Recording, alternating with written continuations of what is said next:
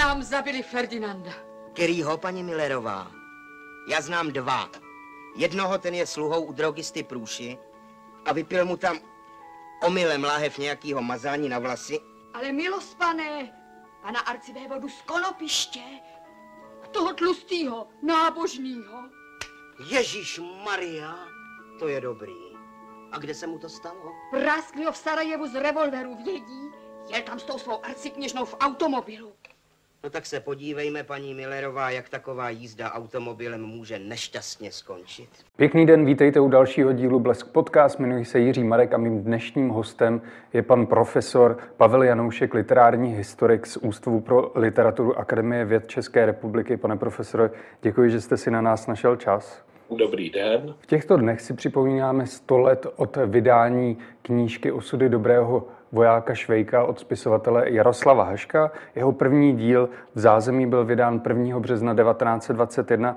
Pane profesore, mm, jaký byl Jaroslav Hašek jako osoba a jako spisovatel vnímán u tehdejších čtenářů? Ano, e, tohle je otázka, e, kterou jedno haškologové, to je jedno z otázek, kterou vlastně řeší a existují krajní odpovědi, jako mm, do toho, že od vydání, do vydání Šveka to vlastně byla osobnost téměř neznámá a e, naopak, že e, někteří se snaží dokázat naopak, že to byla osobnost velmi známá. Ona skutečnost je někde uprostřed. Hašek byl publikující, e, známý, ale pohyboval se v té sféře, které se říká populární kultura. To je z hlediska velké literatury, tak jak ji někteří v té chvíli eh, projektovali, tak stál mimo ten hlavní proud, byl to novinář, publicista a bohem. A zase to bohem, což se v tom vyprávění o Haškovi často zdůrazňuje, vlastně eh, to reflektovala jenom část společnosti, zase to byla určitá, eh, určitá bublina lidí pohybující se okolik určitých podniků, hospod a tak dále. Eh, je evidentní, že eh, byl vnímán jako antiintelektuál těmi, co byl vnímán. Eh, že byl vnímán, on, on se taky vymezoval, součástí jeho autostylizace vlastně bylo to, že jak třeba reflektuje Jiří Mahen, který byl v té době jeho kamarádem, tak že, že ten Hašek se vlastně stylizoval způsobem, kdy se jakoby vymezoval vůči oficiálně literatuře, takovému to oficiálnímu eh, světu, ale zároveň zadělal, že na literaturu vlastně kašle, píše Mahen, když to jednoduším našeho výrazu, ale na druhé straně psal více, než píše Mahen, teda více než kdokoliv z nás a vlastně se té literatuře nějakým způsobem intenzivně věnoval. Takže eh, jeho postavení je otázkou, jestli kdyby nenapsal Švejka, jestli my bychom se jim vůbec zajímali, jestli by nebyl taková okrajová figurka, žurnalista, humorista, někde na okraji. E, nicméně Švejk zlomil ten jeho obraz a, a potom ta následná reflexe samozřejmě mu věnovala pozornost, e, které je hoden z našich očích. Hmm, vy jste to zmiňoval, že byl vnímán nebo je vnímán jako bohem ale zároveň napsal 1500 povídek. Eh, mluví se, že měl výbornou paměť a uměl několik eh, světových jazyků, což svědčí o tom, že přece jenom to nebyl člověk, který by trávil všechen svůj čas v hospodě a nic pořádně nevěděl, ale byl taky velmi pracovitý. Ne, tak to, to, to určitě nebylo. On byl, eh, jeho otec byl učitelem na reálném německém reálném gymnáziu. On, on rozhodně měl Eh, jakési přirozenou inteligenci a přirozené vzdělání, nebudu se zabíjat vzděláním, ale, ale eh, stylizoval se, styliz, no, prošel v té době, cestoval hodně, teda cestoval, toulal se eh, a narušoval takovou tu představu, hm, jak to sformulovat, prostě, prostě byl nonkonformní abych tak řekl, jo, ale i nonkonformní člověk mu nemusí být hlupák. Netvařte se tak blbě! Já si nemůžu pomoct. Já byl už na vojně superarbitrován pro blbost. Pro počátky vojáka superarbitrovaného pro blbost můžeme najít již v roce 1911, kdy eh, Jaroslav Vašek přišel z hospody a napsal si tu slavnou čertu, jak má ten švejk vypadat. Eh, v roce 1912 vyšly teda eh, první povídky. Mm, když se přesuneme pak úplně nakonec, když už vyšel ten román, jak se lišil ten styl Jaroslava Haška, jak psal o Švejkovi v těchto prapočácích a pak u osudu dobrého vojáka Švejka? No on upřímně řeče, tam je ještě jeden mezistupeň, kdy mu v Kijevě v roce 17 vychází, eh, kromě té první knižky z roku 12, tak mu vychází knížka Dobrý voják Švejk v zajetí, kde, kde takže on je taká trojstupňový vývoj.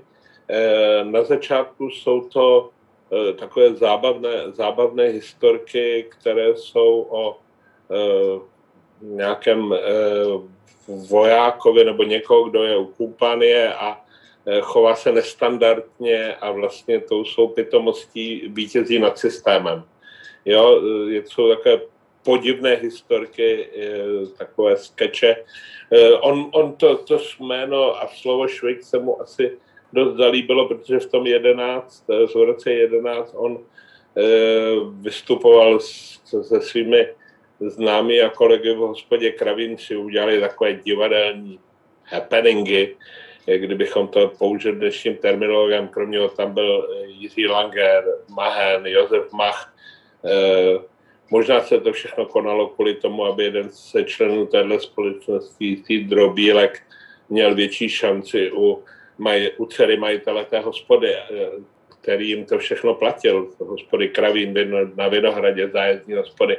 A tam pořádali taková divadelní představení, která jsou nějakým způsobem zdokumentovaná a i tam se objevuje Švejk. Eh, ale objevuje se úplně jiným způsobem. To, to slovo se zřejmě Haškovi, ono je zvukomalebné, nějakým způsobem funguje. Tak to, to, to jméno samozřejmě líbilo a je to voják a, a prostě je to voják, který se chová nestandardně. Potom v tom roce 17 se v tom Kijevě vydaném textu Dobrý voják je ten, který má teda ten negativní vztah k rakouské armádě a posledně se rozhodne pro odchod eh, na druhou stranu fronty. Takže to je, to je další text. No a potom vstupuje, potom vstupuje do hry ten samotný Švejk, tak jak my ho dneska známe a vnímáme a tak dále. A tam musíme si uvědomit, že tam do toho textu vstupuje to vědomí války. Eh, který bylo vlastní tomu čtenářskému publiku. V té chvíli ta válka byl obrovský zlom. Eh, to bylo něco, co bylo prožívané, bylo to prožívané eh, těmi adresáty. Hašek sám si to naplno prožil, celou tu, celou tu svou anabázi, kterou on prošel. A to vědomí války jakoby zlomu do té doby nevýdaného vytváří pozadí té recepce toho díla, ale i, i, i ten náhled na, na ten svět, jako ten, ty činy, eh, které Hašek popisuje v těch, eh, zejména v tom textu v roce 12, ano, to je proti nějaké armádě, ale tady už je to rakouská armáda za války a uh, ono to dostává existenciální rozměr, naraz ten text. Tam by se dalo um, psát o tom, že jsou to nějaké legrátky, o tom, jak se někdo spírá systému armádnímu. Ale tady, tady v pozadí máte tu válku s těmi mrtvými, eh, s těmi, s těmi bojišti a s tím vším. A na to, na to je ten švejk reakcí a, a vlastně je, je, je způsobem, jak nahlédnout tu válku úplně odlišným způsobem, než to, kdo kdy v té chvíli dělal. Tohle se vymykalo zásadně, protože ten kult toho legionářství, já nevím, skrze Metka a další Eh, v té chvíli byl důležitý pro formování vůbec eh, té národní komunity a toho státu a bylo to první vojsko vlastně od, někde od Husitu, když to zjednoduším, které bylo opravdu české a které bojovalo proti těm nepřátelům. A tohle, se, eh, to, tohle bylo součást té legendy, legendy první republiky. Když to ten Hašek prošel jiným, jiným vývojem, on se nakonec z těch legií utekl nebo přešel na druhou stranu, přešel k bolševikům, a, e, ale e, to, to, to v té knize vlastně není ani až, až tak, to, k tomu se tam nedostal tedy, ale e, ten, ten vztah k tomu, k tomu Rakousku, nedávno zaniklému Rakousku, takové to pojetí těch autorit, ono, když dneska někdo vysloví větu na císaře pána srali mouchy, Eh, tak jo, dobře, byl nějaký Franz Josef Rostomilej a, a, a, a tak dále. ale, ale v té době, kdy to vychází, tak jako to je aktualita. To je, takže ono se to pojevilo na té rovině aktuality. Eh, nevytvářelo to mýtus, legendu, ale přicházelo to s úplným pojetím vlastně postavení Čecha nebo eh, člověka v, v té válce, takže to byl naprosto odlišný pohled, eh, pohled na, od toho, od té legendizace. A, a mě to třeba zajímá, když to srovnáme s texty, který psal v té době pokračovatel Švejka Karel Vaněk, který to vůbec nejsou špatné texty a který ale vnímají, to, je tam ten posun, on, on napsal vlastně, on byl oprávněn pokračovat tu šejku tím, že právě psal o tom, o tom pobytě se na frontě už předtím, tak eh, přece jenom je to odlišný, realističtější pohled eh, na tu válku, když to tohle bylo takové veliké gesto, ten švejk. Satirické, ironické, eh, absurdní vlastně. Je zde volno, prosím. Tak jak to vypadá venku? Budeme tu dlouho? No to záleží na tom, jaký zločin máte na svědomí. Pane, já jsem předseda baráčníků. Měli jsme zahradní slavnost. Dva metráti řízků. Bohatá tombola. A když jsme byli v nejlepším, přijde nějaký pán, abychom toho nechali. Že má Rakousko smutek. Řekl jsem jenom, počkejte chvílku, než dohrajou hej Slovany. A už jsem tady. No to si posedíte. Mě sebrali jenom proto, že jsem při kartách vykřikl sedm kulí jako v Sarajevu. Z toho kouká pro každýho takových deset let. A proč já? Mám papírnický obchod. Já jsem nevinnej, pane! Já jsem nevinnej! Kristus pán byl taky nevinný a taky ho ukřižovali. Nikde, nikdy nikomu na nějakým nevinným člověku nezáleželo. Já se zase s dovolením přesunu úplně zase na ten začátek. Ono často se spekuluje, zda Hašek se inspiroval u reálně žijícího Josefa Švejka. Už jsme to rozlouskli, tuhle tu záhadu. Myslím, že to nejde rozlousknout a myslím si, že je to zbytečné rozlouskovat, eh, když použiju tohohle výrazu. Eh, tam se spekuluje o tom, jestli ho k volbě toho jména inspiroval rakouský a český politik, tedy poslanec Získé rady Josef Švejk, reálně existující, anebo jestli to byl jakýsi truhlář Josef Švejk, ono to má svou přitažlivost, ta představa, že ten člověk existoval. A existuje legenda teda, nebo jaké vyprávění o tom, že se měli právě v tom květnu eh, před těmi stolety, když to tak vezmeme, eh, sejít v hospodě u Kalicha, že mu měl tedy vyprávět onen Josef Švejk Truhlák mu měl vyprávět své historiky a měl ho inspirovat eh, k vytvoření té postavy, která je super arbitrovaná pro blbost. Jo. Ta legenda ještě pokračuje, takže se hovoří o tom, že ten předobraz byl eh, ve své době nespokojený, ale naopak poté, kdy vyšel ten závěrečný román, tak vlastně ho to eh, vyzdvihlo a on, on, on, on vlastně se s tím identifikoval a, a tak dále. A škole většinou říkají, ale jo, dobře, je, je to možné, jako rádo se těm argumentuje, ale upřímně, že pro tu postavu je to nepodstatné, protože důležité je, co si z té reality spisovatel veme. A daleko možná podstatnější, co v té postavě je Haška, nikoli z nějakého eh, člověka, který to inspiroval. Navíc ještě eh, do hry, do hry vstupuje, pak se byl průzkum toho, s kým se reálně Hašek kdy setkal a jestli náhodou ten dobrý voják Švejk nemá nějaký předobraz mezi lidmi, s kterými se reálně setkal potom v té válce. Eh, takže, takže škole vyskoumali, že opravdu existoval nadporučík ne Lukáš, ale Lukas, eh, s kterým teda byl Hašek v kontaktu a ten měl sluhu nebo měl vojenského pucleka, eh, který se jmenoval Strašlipka, a uh, jsou náhlá literatura o tom, proč se vlastně Švejk nejmenuje Strašlipka a že by to bylo hezčí a já nevím co.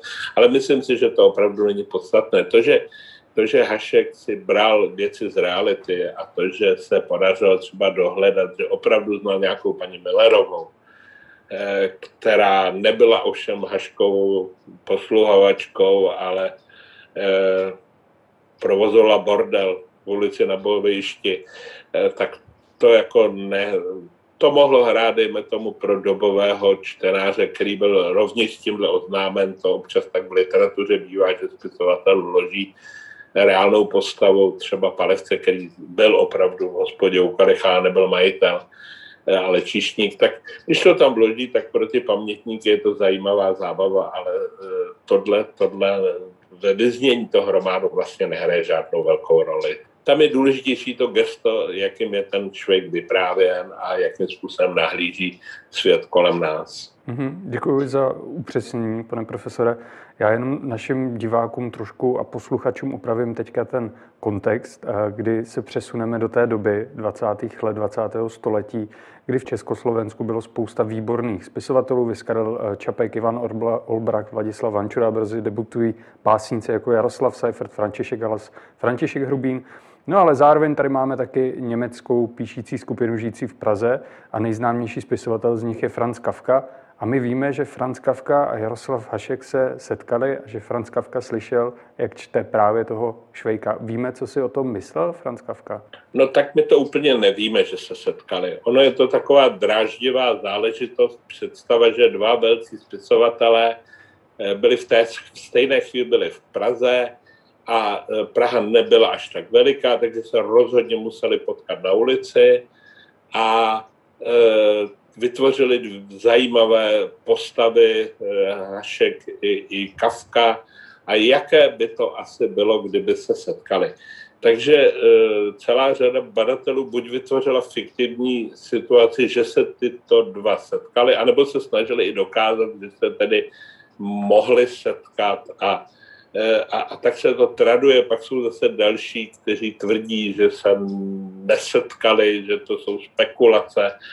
A jo, takže nemáme opravdu spolehlivé svědectví o tom, že by se setkala. Ono totiž do jisté míry, e, vlastně oni byli z jiných světů. Ona ta Praha sice byla jedna, ale ona se skládala z toho světa českého a z toho světa židovsko-německého. A každý žil eh, v té jiné, dneska bychom použili termín v internetové době sociální bublině. Každý z nich. A pohyboval se, pohyboval se opravdu eh, v nějakém jiném komunikačním systému teda. Eh, takže ten Hašek byť, kterého otec učil na Eh, tom německém reálném gymnáziu, tak byl ten Čech a pohyboval se v těch hospodách a kavárnách, které byly vyhrazeny Čechům. Eh, Kafka se pohyboval někde jinde. Máme tam spojnici, kterou je František Langer, který byl z toho židovsko-německého prostředí, ale rozhodl se být Čechem, přiklonil se k té české, české kultuře a z jeho vzpomínek, jestli si vzpomínám, je to v jeho vzpomínkové knize Byly a bylo, tam je vzpomínka na to, že jak on vlastně ani nevěděl, který byl z toho Německo, měl by být tak eh, spojen s tím prostředím, tak on, ani, jak, ani on vlastně nevěděl, kdo je to Kafka a že je tak významný spisovatel, jak v té chvíli je. On tam vzpomíná, že v kamárně Arko, což je na hrou Harry Bernské, ne, Masarykova, nám draží, což byla významná centrum eh, setkávání takové té židovské komunity spisovatelské, tak jak mu někdo ukazoval, říkal, to je mladý Kafka a on taky píše. Ale tím to pro Langra skončilo. Byl to prostě, on taky píše, no dobře, píše mnoho lidí. Jo. Eh, ta, ta dodatečná eh, legenda teda o tom, jak se mohli a jak mohli se setkávat a co si mohli Eh, tím se to je opravdu lákavé a je to intelektuálně lákavé, takže třeba Karel Kosík má práci Groteskní svět, kde se zabývá, jak se mohl teda ten švejk putující pod bajonety z Hračanského vězení Nerudovou s ulicí eh, potkat eh, s hrdinou Kavkova procesu na Karlově mostě. To je, jak Josef K. teda a Švejk byli ve stejné chvíli Existují další práce, existuje divadelní hra eh, Jaroslava Gelara, Vladimira Škutiny, která teda se hrála eh, v emigraci a eh, která se jmenuje Josef Švejk a Josef K. Dva osamělí schodci na Karlově mostě. Čili je to taková dráždivá, dráždivá záležitost. A my můžeme spekulovat, jak by se ty dva postavili k sobě, kdyby se potkali. No, ale ty světy jsou do značné míry neslučitelné, ten kavkovský a, a, a ten, ten haškovský svět, takže eh, je, je to taková provokativní otázka a, a my nevíme. My nevíme, ale faktem je, že že, že eh, ty dva žili vlastně nedaleko vedle sebe a na ulici se klidně mohli potkávat, mohli se znát, jako to, to se vůbec nevylučuje. Ale mm, přímý doklad o jejich kontaktu vlastně nemáme. Děkuji za, za opravu. Říkal jste, eh, ty světy jsou něčím odlišné, zároveň jsou něčím stejné, jsou to vlastně literární postavy lapené v nějakém systému, z něhož není úniku. Ale ano. teďka se přesuneme... Každý tomu zdoruje jinak. No. Hmm. Teď se přesuneme zase ještě blíže k té době, jak na to reagovali čtenáři a lidé, když to vyšlo, ten román Jaroslava Haška. On totiž nebyl nějak příznivě přijat veřejností. Až později se to Až mnohem později se to změnilo. Příznivě přijat veřejností zase, musíme si definovat veřejnost. Hmm. On nebyl, eh, on vznikal na, v, ve sféře takové té populární kultury. A byl produkován a byl velmi příznivě přijat. Populární kultura je to, co lidi čtou, na rozdíl od uh, takový ty uh, literatury, kterou čtou intelektuálové, když to zjednoduším. A z hlediska té velké literatury, vůči níž, jak už jsem říkal, se Hašek často vymezoval, tak on byl vlastně okrajová záležitost.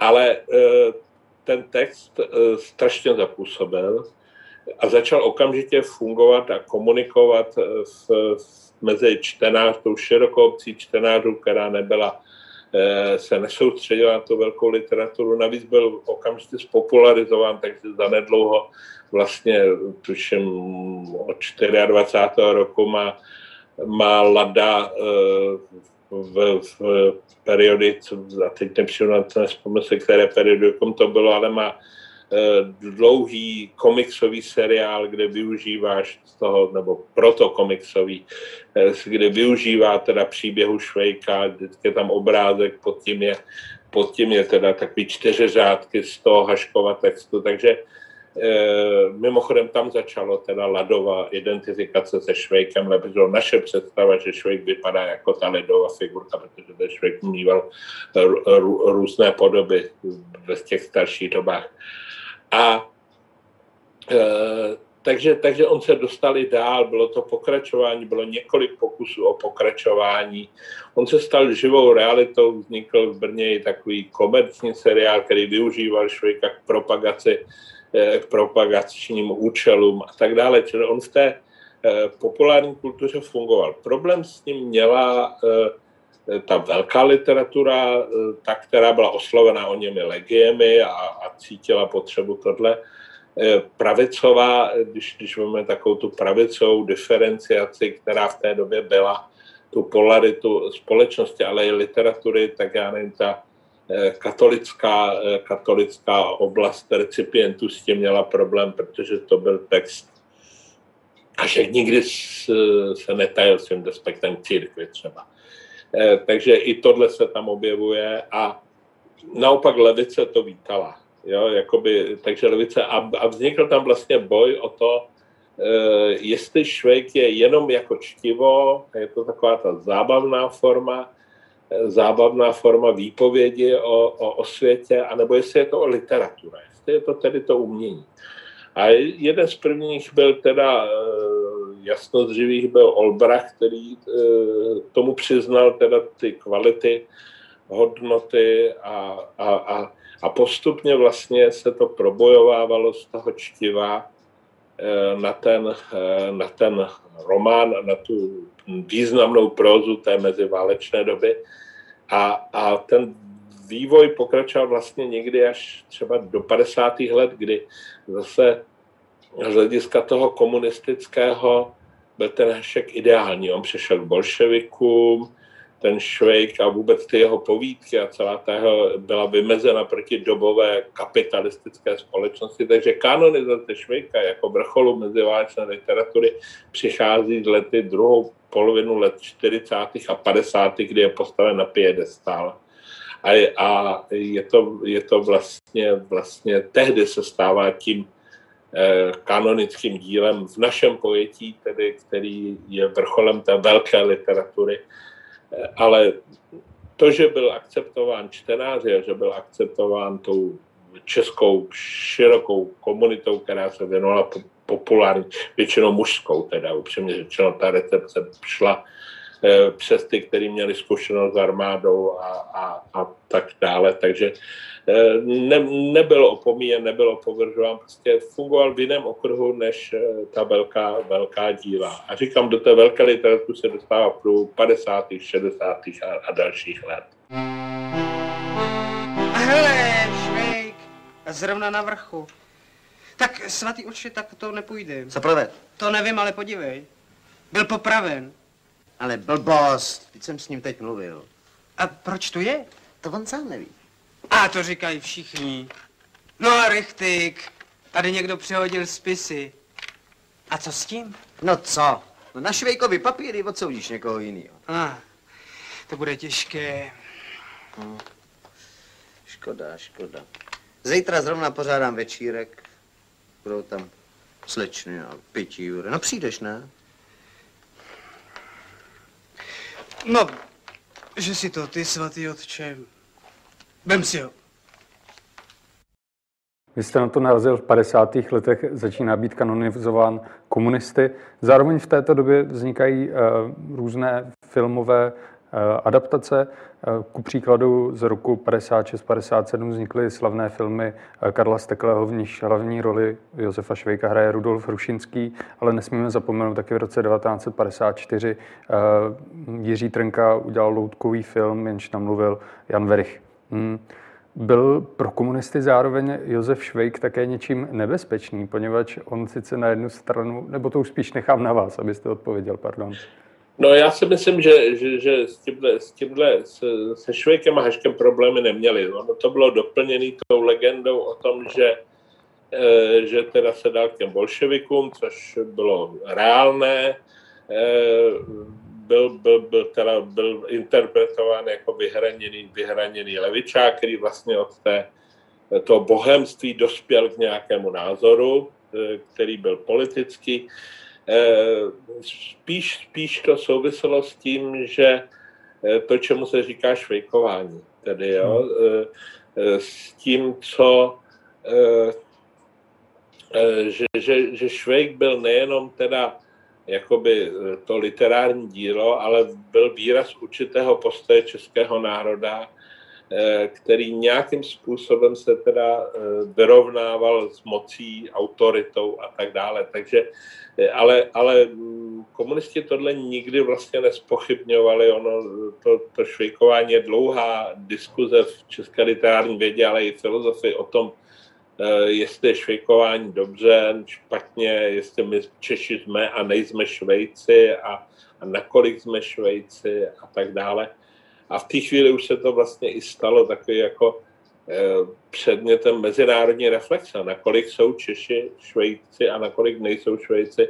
Na tohle Eh, skvělý příšerný eh, román, jinak vynikající spise Elia Ereburga, ale on napsal takový stalinistický román, když mluví bolševiku, který se začíná tedy v Americe a končí v Rusku postavou Josefa Stalina, Stalina, který je tam vykreslený jako bůh.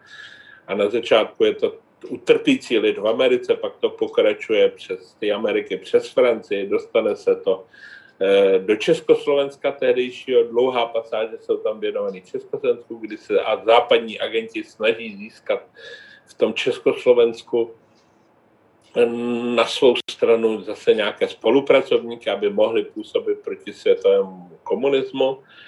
A eh, koukají, jak všichni Češi u toho Hereburka, je to groteskní, jak všichni Češi vlastně se vyjadřují o tom systému jakoby Eh, negativně, jak tedy švejkují vlastně, ale když chtějí získat agenty, tak u toho Ehrenborga žádný ho nezískají, protože vlastně všichni jsou s ním identifikovaní. U toho Ehrenborga je paradoxně ty Češi vykreslení jako ty, který ten systém berou, ale švejkují v rámci jeho. Jo? A tohle vnímání, tohle vnímání tedy jakoby do jisté míry možná je, je pravdivé, jako ten Švejk je vůči, vůči nějakým autoritám, ale na druhé straně prostě on poklesl v té době do těch, na ty pivní tácky a poklesl na ty, eh, na ty plagáty v hospodách, kde bylo napsáno, to chce klid. No a tak jako zachovával se klid a, a takže Švejk sám o sobě nebyl vůbec a rozhodně už nebyl nebezpečný za normalizace. Když se posunul do normalizace, tehdy bylo výročí 83 jeho narození. A to, to, to, když jste jako pamětník, vím, to stačilo pustit se rádio. A Švejk a Hašek byl v každém druhém pořadu, v každých druhých novinách, v každých eh, prostě byl všude. To bylo přešvejkováno ten jeden rok. Eh, to, to bylo hrozné. Ale, ale zároveň to mělo zase ty, ty švejkovský, já když budu vzpomínat, tak jsem tehdy napsal do jednoho časopisu, eh, dokument jsem napsal právě pochybňují ten obraz, takový ten mediální obraz toho Švejka a e, redakce k tomu přidal velkou karikaturu e, Vladimira Renčína, která spočívala v tom, že převzali Ladův, převzal Renčín Ladův obrázek Švejka a do jeho břicha vložil Eh, ty dva, dvě svoje figurky, renčínovské typické, a ta jedna druhé říká, v každém z nás je kus švejka. A to bylo, a, a tenkrát to mělo hrozně živý ohlas, já jsem to věděl jakožto autor toho textu, protože ještě eh, to Renčín zešvejkoval, protože vybral přesně ten obrázek, kdy je švejk v ruské uniformě. Takže vlastně eh, veliký švejk v ruské uniformě a vevnitř dva Čecháčci, kteří si říkají v každém názeku švejka. Takže t, ten švejk mohl působit i v těchto potextech nějakým způsobem, ale e, jako myslím, že komunisty netrápil. V Lipnici se pravidelně konal švejkovský festival v příslušnou dobu. Televize přenášela z tohoto festivalu soutěže o tom, kde lidé jak si zápolili v tom, nakolik znají text, takže moderátor jim přečetl větu a oni měli doplnit a tak dále. Takže člověk byl spíš tak jako nivelizován a, a tak absorbován tím režimem a, a pohyboval se právě na tom pomezí, jakoby, že někdo ho mohl říkat jako vzdor, ale zároveň on byl vlastně eh, takým symbolem toho čecháčkoství, chce to klid. By podle vás ta Haškova románová série skončila, kdyby ji doopravdy dopsal? Eh, to opravdu nevíme. Jako, jako můžeme spekulovat a e, ta tendence to dopisovat, ta, ta opravdu vznikla hned poté. E, takže, takže i ten Karel Vaně, který se vydával až do roku 49, což je vlastně zajímavé, že s nástupem komunismu se oddělil ten Vaněk od toho Švejkova, na té vytváření toho příběhu Švejkova se vlastně ten Vaněk podílel, ale eh, komunistům jednak chtěli vytvořit kanonický text pouze Vašku a jednak eh, on, on je to docela realistický pohled u toho Karla Vaňka na to Rusko a to v té chvíli nesedělo, takže to se dalo bokem a vlastně po celou dobu komunismu to nevycházelo až, až později. Takže a my, my neodhadneme. Můžeme si říct, že by asi uh, Hašek šel uh, v tom ději dál, tak jak tu válku prožil on. Ale um, nevíme, co by udělal s legiemi, jak by je spodobňoval, nakolik by byl ironický, nakolik by vlastně ta, legie zesměšňovala, což by změnilo úplně recepci toho románu v meziválečném období, ale i v poválečném. Ale my ani nevíme, co by udělal uh, s Ruskem po revoluci, co by udělal s bolševikama. My to nemůžeme odhadnout. Ano, on se k ním přidal, víme z povídek uh, velitele města Bugulmy, jak by mohl. Ale neodhadneme uh, vlastně, jak by o tom psal v té době, kdy o tom psal. Jo. Čili to je, to, to je čirá spekulace. Můžeme si dokonce říct, že kdyby, kdyby si zachoval svou ironii, sarkazmu za všechno, co mu bylo vlastní i při spodobání tedy těch, eh, té bolševické etapy, tak možná by v 50. letech ten román už vůbec nebyl vyzdvižen. A byl by, eh, ta legenda o něho by se vyvíjela úplně jiným způsobem. A, a tohle, eh, tohle, tohle my vlastně, vlastně nedokážeme nedokážeme odhodnout. A, mm, ale svým způsobem ten román končí geniálně. Eh, on se ten člověk ztratí v té válce. On prostě naraz skončí a lidské osudy někdy končí, takže prostě naraz ten člověk v té válce zmizí a nikdo neví jak a neví proč. A myslím, že dokážeme odhadnout, že kdyby přežil do válku, tak skončí v hospodě u Kalicha. Jako to, čím se že se vrátí do Prahy. To je jakoby románová logika, nebo ta vyprávěcí logika, který, aby se hrdina vrátil eh, tam, kde začal. Ale eh, jestli, jestli není vlastně lepší, že se v té válce ztratí a rozpustí a, a, a my vlastně nevíme, co se s ním dál stalo.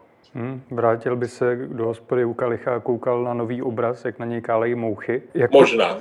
To zase nevíme. Jako, jestli by tam obraz byl, netušíme. Můžeme spekulovat, ale, ale eh, jako všichni, kteří to inscenují a všichni, kteří to filmují, tak tohle řeší. Jakým způsobem zakončit a z toho vznikají mýty, takže například, eh, například z toho filmu víme, že to končí slovy nestřílejte, jsou tady lidé. A mnozí si myslí, že je to Haškova věta. Není. Tu si vymyslel Emil František Burian, když to inscenoval v 30. letech. Eh, takže eh, konec, konec je otevřený. Prostě Švejk někde zmizí ve válce, no. My jsme se s tím. Hmm, to je podobné jak s Francem Kavkou, jak jsme se o tom bavili se zámkem, taky nedopsaný. Hmm. Uh, mě by zajímalo, podle vás bude ještě ten román důležitý za 100 let? Budou se o něm takhle lidé bavit vášnivě jako my? Eh, ten román funguje dvojím způsobem, upřímně. Stejně jako jiná, eh, teď řeknu, velká díla světové literatury.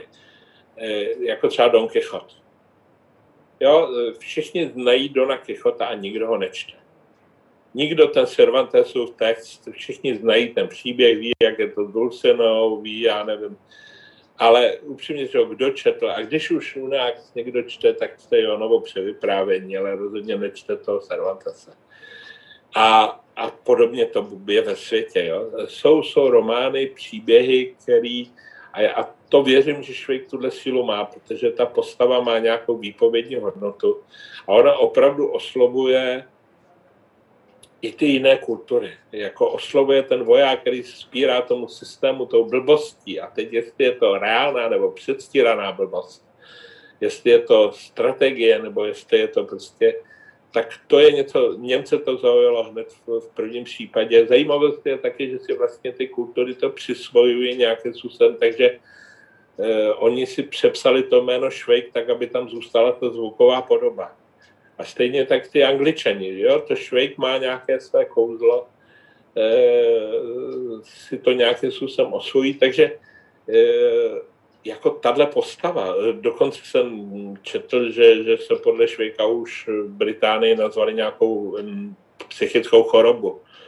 Jo, čili e, a, a pak se vedla diskuze o tom, jestli je to adekvátní tomu románu a není to adekvátní a, a tak dále. Je to jako Oedipus, jo? Prostě ta postava začne žít nezávisle svým životem, žije jim ve své české kultuře, ale ona jim paradoxně žije i mimo tu Eh, českou kulturu, nebo paradoxně, eh, podívejte se, kolik je na východ od nás, když si zadáte do nějakého prohlížeče internetového socha Švejka, tak kolik je soch Švejka na východ od nás. Teda začíná to, začíná to u Putimy, pokračuje přes Kralupy a pak přes Humené a v bývalém sovětském svazu je počínaje Petrohradem, už Horodem a já nevím, jakými všem Samarou, všude mají sochu Švejka.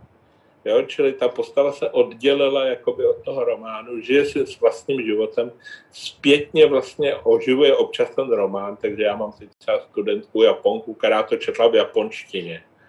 Jo, a teď se seznamuje s tou českou, umí česky, tak se seznamuje s tou českou verzí a tak dále. A, a sleduje, co docela zajímavé, jak to v té japonské kultuře funguje. Jako kdy, kdy ten román je třeba působivý tím, že eh, v japonské kultuře se nenadává jmény zvířat, nebo ty nadávková škála je úplně jiná, než máme my. Ale překladatel to zachoval v té, takřka doslovně podle to jejího vyjádření, což ty japonštině způsobí nesmírně bizarně. Mm-hmm. Jakoby, ale zároveň to vlastně, ta evropská kultura se tím jakoby zpřítomně, ono mimochodem i angličtí překladatelé mají s tou škálou vulgarismu u, u Haška, jak to vidí, teda někteří mají problém. Jak to přeložit do těch několika málo slov, co zná angličtina? Takže ten román je provokuj, teda ta, tam, ten mýtus toho románu, ta postava sama je provokující a myslím si, že bude žít. A to zpětně vede k tomu, jako přečtěte si to. E, upřímně řečeno, e, ze, ze zkušenosti ze studenty vím, že to nikdo nečte v Čechách.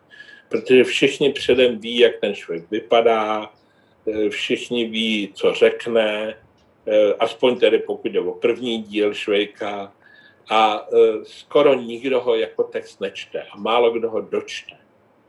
Ale přesto to nějakým způsobem v té kultuře funguje a zůstává to nějaký symbol, takže věřím, že, že, že Švejk zůstane, zůstane jako ten symbol, zůstane jako typ a zároveň se ho občas někdo někdy přečte. A bude to pro ní překvapení, jak je to vlastně zajímavý. Že to není úplně jenom ta téze, která putuje národem. My ho máme taky sploštěný na ten obraz, eh, který nám dodal Lada, potažmo Hrušinský, protože ten Hrušinský a Lada, to je stylizace jednotná. Eh, možná by stálo to za to, Zdeněk Sejdl třeba připravil pro Ameriku ilustrace, které jsou úplně jiný a on je to, ta kniha vypadá úplně jinak a on je to úplně jiný text. Takže možná by to chtělo odcizit ten text od toho tradičního způsobu vnímání přes toho ladu a dodat tomu eh, nové ilustrace, které nebudou toho ladu ani napodobovat. Čímž ovšem nemyslím ilustrace Miloše Urbana, které jsou z mého eh, pohledu pitomé, jakoby připadají mi stejně blbé, jako jak ten Švejk, já super arbitroval by ho pro blbost toho Urbana, nehledě na to, že on eh, se veřejně přiznal k tomu, že tu knihu nečetl, že, znal nějaké citáty z toho filmu a ty si pak koukl do té knihy, jestli tam opravdu jsou. A pak to vykresloval, což mě jako přístup eh, jako připadá eh, neprofesionální, mírně řečeno. Takže, takže myslím si, že budeš říct ten Švejk ještě poměrně, poměrně dlouho a že zůstane, pokud bude nějaká lidská civilizace, Jestli to budou číst roboti a AI inteligence, tak to vám nezaručím. Teda. Hmm. Já se přidávám k tomu vašemu apelu, aby eh, lidé si vzali do ruky opravdu tu knížku a přečetli si ji, poněvadž ten text nabízí to mnohem víc, než známe z filmů nebo z různých dalších zpracování. To byl literární historik Pavel Janoušek z Ústavu pro literaturu Akademie věd České republiky. Pane profesore, děkuji za moc milé povídání. Dobrý, já děkuji za příležitost. A vám děkuji, že jste nás sledovali nebo poslouchali.